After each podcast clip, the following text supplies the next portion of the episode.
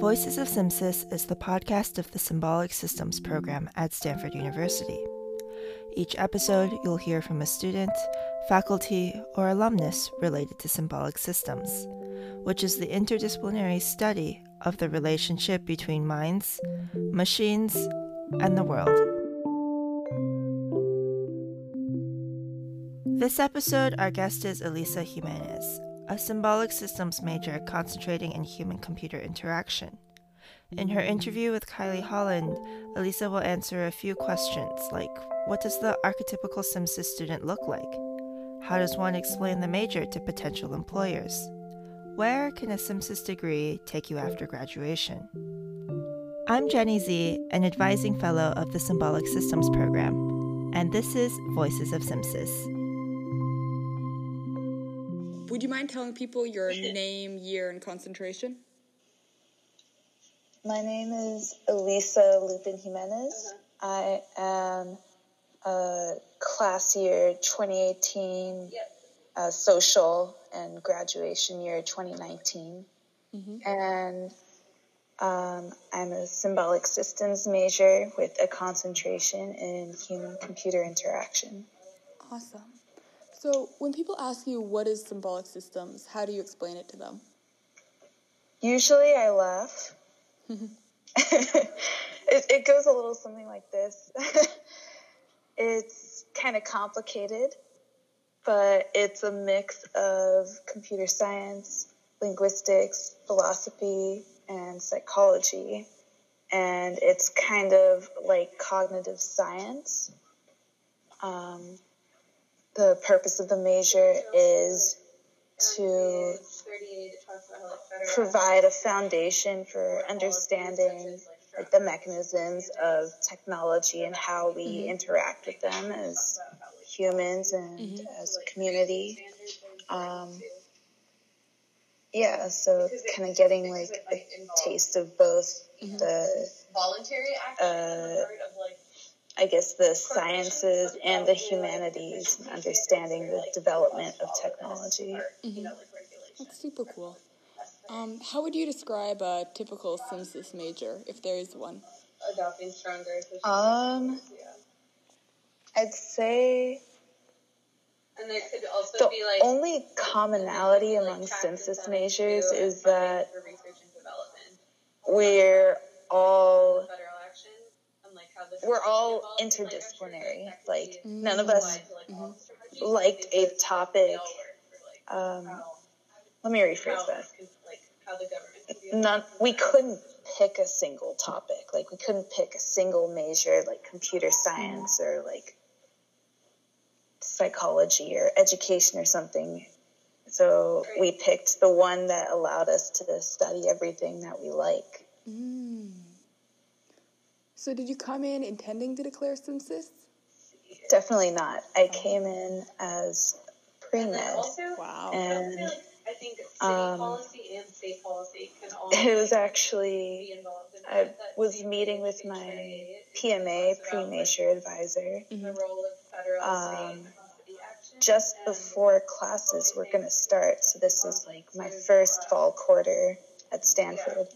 And I had told my PMA that I was interested in becoming a doctor, and she told me, well, these are all the classes you're going to want to take over the next four years in this order.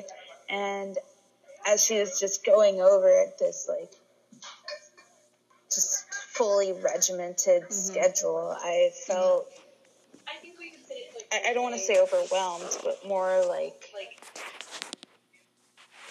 uh, yeah. I, felt trapped establishing just hearing that, and I mm-hmm. wanted to have more freedom while I mm-hmm. was exploring like my undergraduate career, and so I knew pretty pretty quickly that I wasn't going to be pre med, but that didn't mean I like knew what I wanted to do. So instead of doing like the typical freshman year pre med classes, I just took the typical freshman year classes my fall quarter. So that was like CS 106A and Psych 1, which both happen to tie in very nicely to SimSys. So I kind of just kept taking classes like that and um, realized like fall quarter of my sophomore year that I had already taken a bunch of classes that fit under SimSys as major requirements. So I might as well continue doing that Oh, since I liked nice. it. That makes sense. Yeah, That's so super those cool. are definitely some of the Um, strategies that like So, since it's a very broad and diverse major, how did you decide on your That would be a speci- good- yeah. specialization and Well, the classes don't know if it's you really took to complete like- the major? Sorry, you're breaking up a little bit. How did I decide on my concentration and And the classes that and like the path you take towards completing the major. um so Yeah, hmm um, if not, like we already, you know, how did I pick my concentration? Well, when I went in to declare my major, um, I was talking to an undergraduate advisor for SimSys, and they were telling me about all the flexibility, but what the more common routes were, and I don't know. more importantly, he told me that if I wanted to change my concentration, it would be super easy to switch over, and so I didn't have to worry about it mm-hmm. that much at the time. So I went with HCI because I I wanted to um, I wanted to get The ones that are like, into the more technical side of SimSys because, as you know, it's very diverse. But with some concentrations, you'll be required to take certain classes, and with others, you won't. So with HCI, I would be required to take CS 107, which is like the first upper division computer science class. so I think back And. You don't need to take that with most of the other SimSys concentrations, but I didn't want to. Um, I guess I, I didn't want to. I, I wanted to feel like competent as a programmer, thinking like A shell building. Oh for the future, like what careers I might want to pursue. I think literally, I just think of So like I started with like, HCI like the and I just stuck with it, honestly. Um, I have thought a few times about switching into a different concentration. Like, um, I think I was thinking about cognitive science for my track for a little bit, but I felt like I had already taken so many classes towards HCI that I wasn't sure if it would be worth it for me to have to like retake other classes to fit into another track. But if I were to redo the whole process, I think I may have tried to take a risk and I think, uh, yeah. Concentrate on computer music, which is like one of the least popular tracks in the SimSys department. Oh, but it doesn't. it's very cool because you get to work in CCRMA and work with digital music and mm-hmm. yeah i think I'm going, I'm scrolling back to. i think i'm happy with hci though like it's given me a very broad overview of what to expect in like especially the tech industry mm-hmm. Mm-hmm. Yeah, Um, definitely. I think we'll we'll need to go through it a few times. Did you did you wish that you had declared earlier? no i feel good about when i declared it was a little bit on a whim it was i think in october in my sophomore year and i noticed that one of my friends he is the undergraduate advisor um, he happened to have office hours that day and i didn't have anything going on so i was like okay i'm just gonna go to the office hours and when I got there, I was like, okay, I guess I'm gonna declare. And so I, I feel like I declared pretty. It it wasn't like the earliest. Like, you have Yeah. people who declare their major in their freshman year, Yeah, but 'cause, like NRDC is a I was definitely nonprofit that put together this like- report, you know, like not related to I was a little bit ahead of my peers since I declared like at the beginning of fall quarter sophomore year, and a lot of people were still waiting until like spring or so in their sophomore year to declare. Um, yeah, no, I think I declared at the right time for me. And all the things we need to consider is Were there like, any bumps in the road towards completing your major, like uh, classes being harder than you anticipated? timing and anticipated, duration, or a professor Um, going on just sort of sabbatical? all the like potential indirect and, and like direct Yeah, I'd say academically, So uh, one challenge I faced was taking that upper division, like technical programming class, CS 107. So while I wasn't uh, struggling in terms of like the grades I was receiving in the class, I felt like I was struggling because of the structure. And I felt like the class was so big and so time intensive that yeah. I just didn't have enough time to get the help that I would have liked. So I actually ended up withdrawing from CS 107 twice. So not just once, but twice because I needed it to fulfill my HCI track, but I kept finding that I wasn't mm-hmm. Yeah, so I wasn't motivated to put in the hours that I needed to to succeed and mm-hmm. like feel sane as a student. So mm-hmm. um, what I ended up doing instead was taking CS 107E, which is uh, more hardware driven than CS 107. Like, and it's a smaller class too. So where CS 107 is like a big lecture hall, you've got like 100 to 200 students in it per quarter.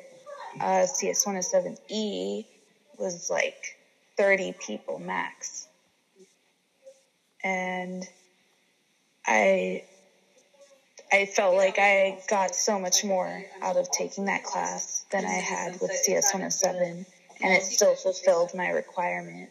So um, I'd say that was the biggest hurdle. It's like making the decision to stop butting my head against the same wall and try to fulfill those recs another way. Yeah, that's super cool. Um, did your changing track a little bit? Did your peer group change your result? Uh, change as a result of declaring SimSys, or what about your Um, mentors? Well, I think I think what we need to Did do my is, like peer- things that are gonna do it. Yeah, did you like, Sorry, start, did you find that? yourself? Um, because I've always been told that Simsys has like a strong Simsys community.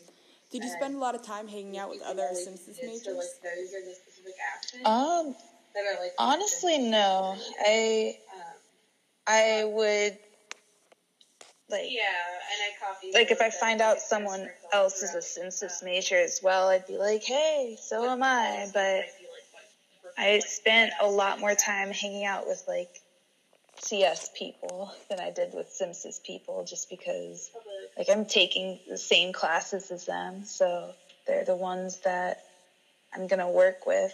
The state should also Um, consider adopting energy efficiency policies. I think- establish and periodically strengthen. I, I, don't think that the SimSys community is particularly cohesive.